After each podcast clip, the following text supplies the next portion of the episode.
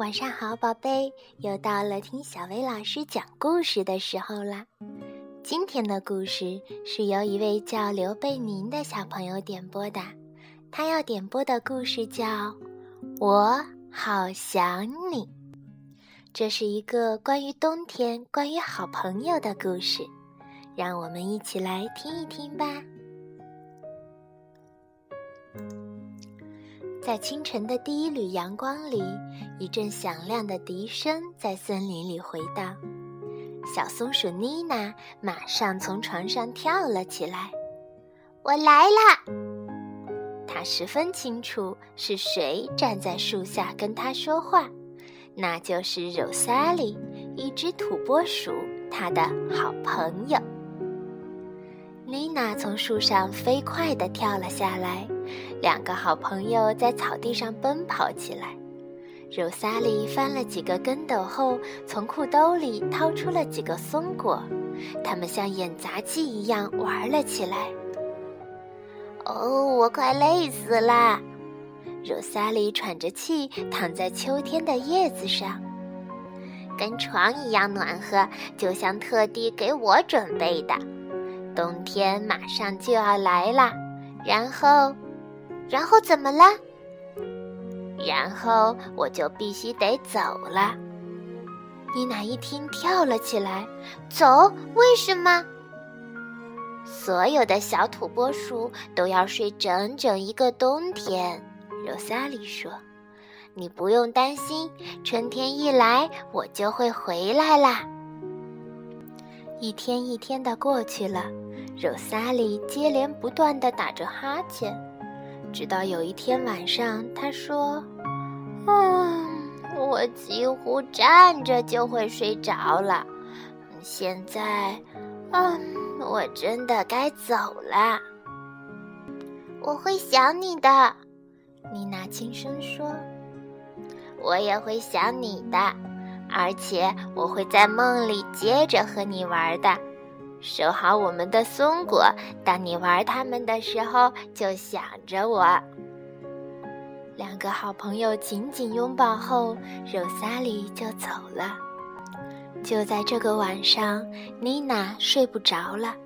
她整整一个冬天都见不到自己的朋友，这该怎样让她忍受呢？妈妈试图安慰她。你可以和你的哥哥或者森林里的其他朋友一起玩啊！我知道，可是那不一样。妮娜哭着说。第二天，田野里盖上了一层厚厚的雪，妮娜和她的哥哥以及邻居们一起滑雪，可是。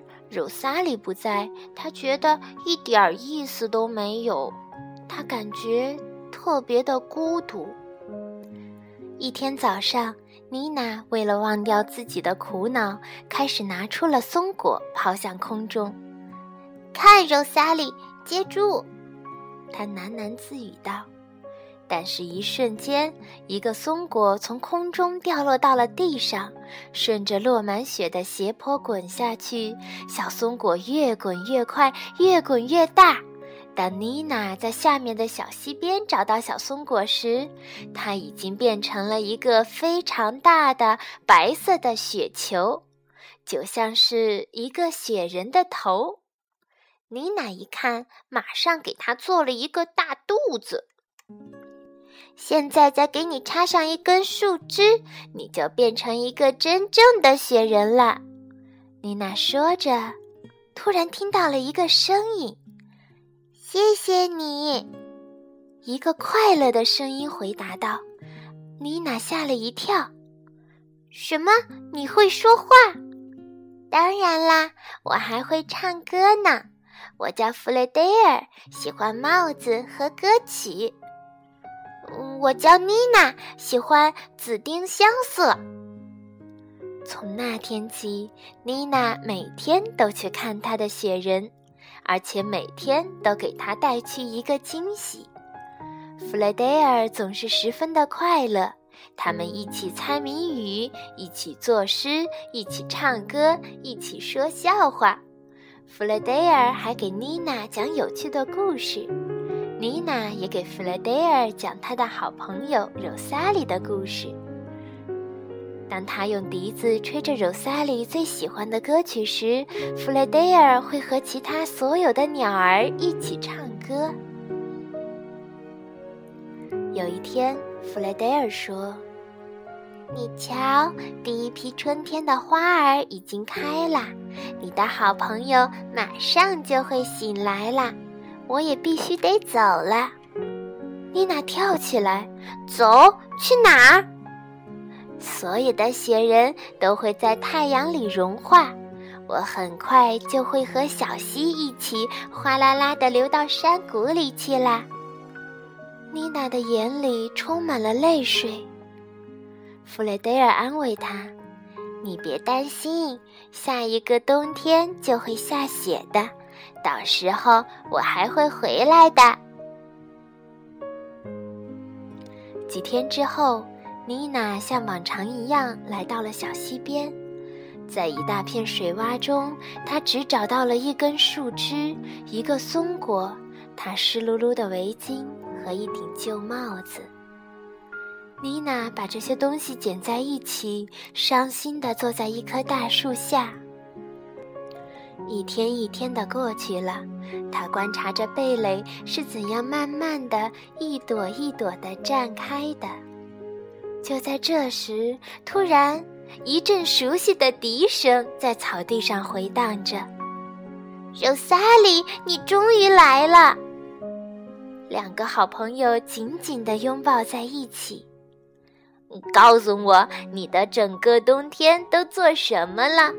柔萨里问道。他什么都想知道。哦，你先猜猜。接着，妮娜开始说，开始给她的好朋友讲她在漫长冬天里的故事。一个雪人，我还从来没有见过呢。肉萨莉惊讶地说：“嗯，等到下一个秋天，你可以晚一点去冬眠，直到下第一场雪，那样我们就可以一起堆雪人啦。”太好了。那现在我们开始玩吧。于是他们在哗啦啦的小溪边上又玩起了松果。